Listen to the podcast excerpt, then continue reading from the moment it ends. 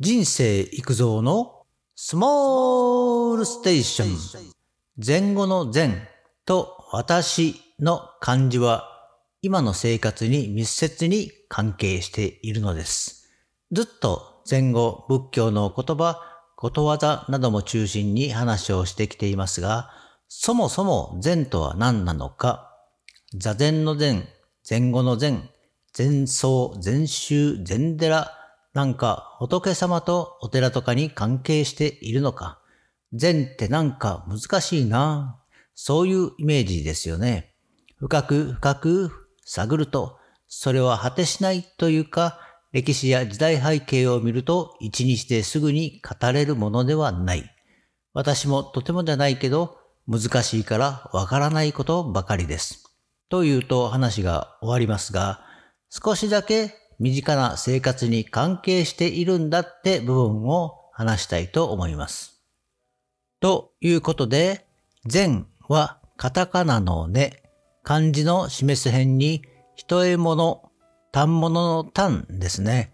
この単という字が前週では、私たちが生活するスペースのことを意味しています。前週では、座って半畳、寝て一畳らしいです。多く使われていることわざが、起きて半畳、寝て一畳、なんて言っても最近は通じないと思いますが、畳一畳あれば生活できるということわざですね。起きている時が半畳で、寝ても一畳あれば足りる。贅沢は慎むべきであるという教え。似たようなことわざに、天下とっても二号半もありますね。あまり欲張るなという戒めです。これらはお寺で修行するときに実際に修行僧に与えられたスペースだそうです。もちろん、一日中そのスペースで生活するわけではないですが、修行の際に生活に必要なものしか持たない、そういう教えでもあるそうです。私たちは物で溢れ返っている時代に次から次へと新しいものを買い、時代に乗り遅れないようにある意味便利にスマートな生活を望みますよね。それは現代社会において悪いことではないし、むしろ今から未来を生きていく上で必要だとも思います。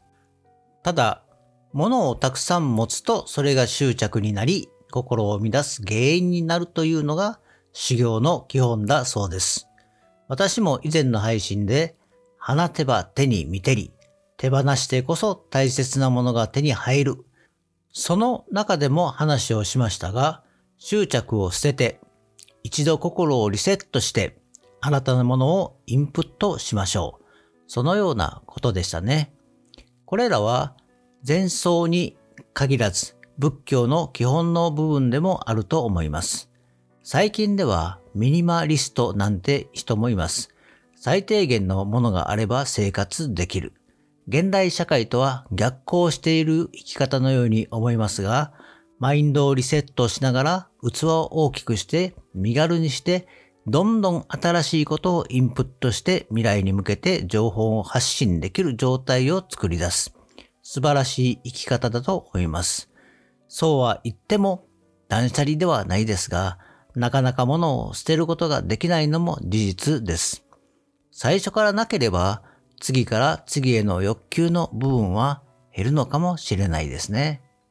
つまり、善そのものの意味は、物に執着せず、心の修行をすることだとも言えます。そしてその心の部分です。誰もが使っている最も多い単語と言っても過言でない。漢字の私という字を思い浮かべてください。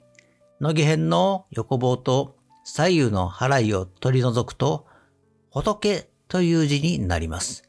実は私の字の中には仏は存在するのです。ここでの仏は自分の心だと思ってもいいと思います。これは大事なところで多くの宗教や信仰があるし、神様を崇拝するのも良い。仏様に記念することも良いと思います。そんな中で禅の修行の場所は普段の生活の中にあり、世界中のどのような場所でもいつも修行ができると言っています。つまり、私の中にある仏、心の修行が善だと考えても良いと思います。かつての前奏の一休さんで知られる一休和尚、沢庵和尚をはじめ、千の利休、宮本武蔵、水墨画の摂取なども禅の修行を経験したと言われています。生きていく上での道、道の部分ですね。最後にまとめ。禅そのものは普段の生活の中にある。各々の私の中、心の中にあり、心の修行だということです。現代の教育の中で、まあ、現代といっても相当昔からですが、禅の授業は特別な専攻科目になりつつありますね。歴史や現代国語の授業の中で人物やその時何が起こったか、そして言葉の勉強は教えてもらうけど、禅との関わりの部分はあんまり教えてもらわないですね。家に帰ってきて、おじいさん、おばあさん、お父さん、お母さんから子供や孫に言い伝え、ことわざなどを伝承していくことが唯一の授業なのかもしれません。最近は各家族でそれも薄れてきている時代だと思います。少し時間がある時にネットでもいいですから、禅について見てみると、かなり普段の生活と密接な関係があることがわかります。今日はここまで。バイバイ。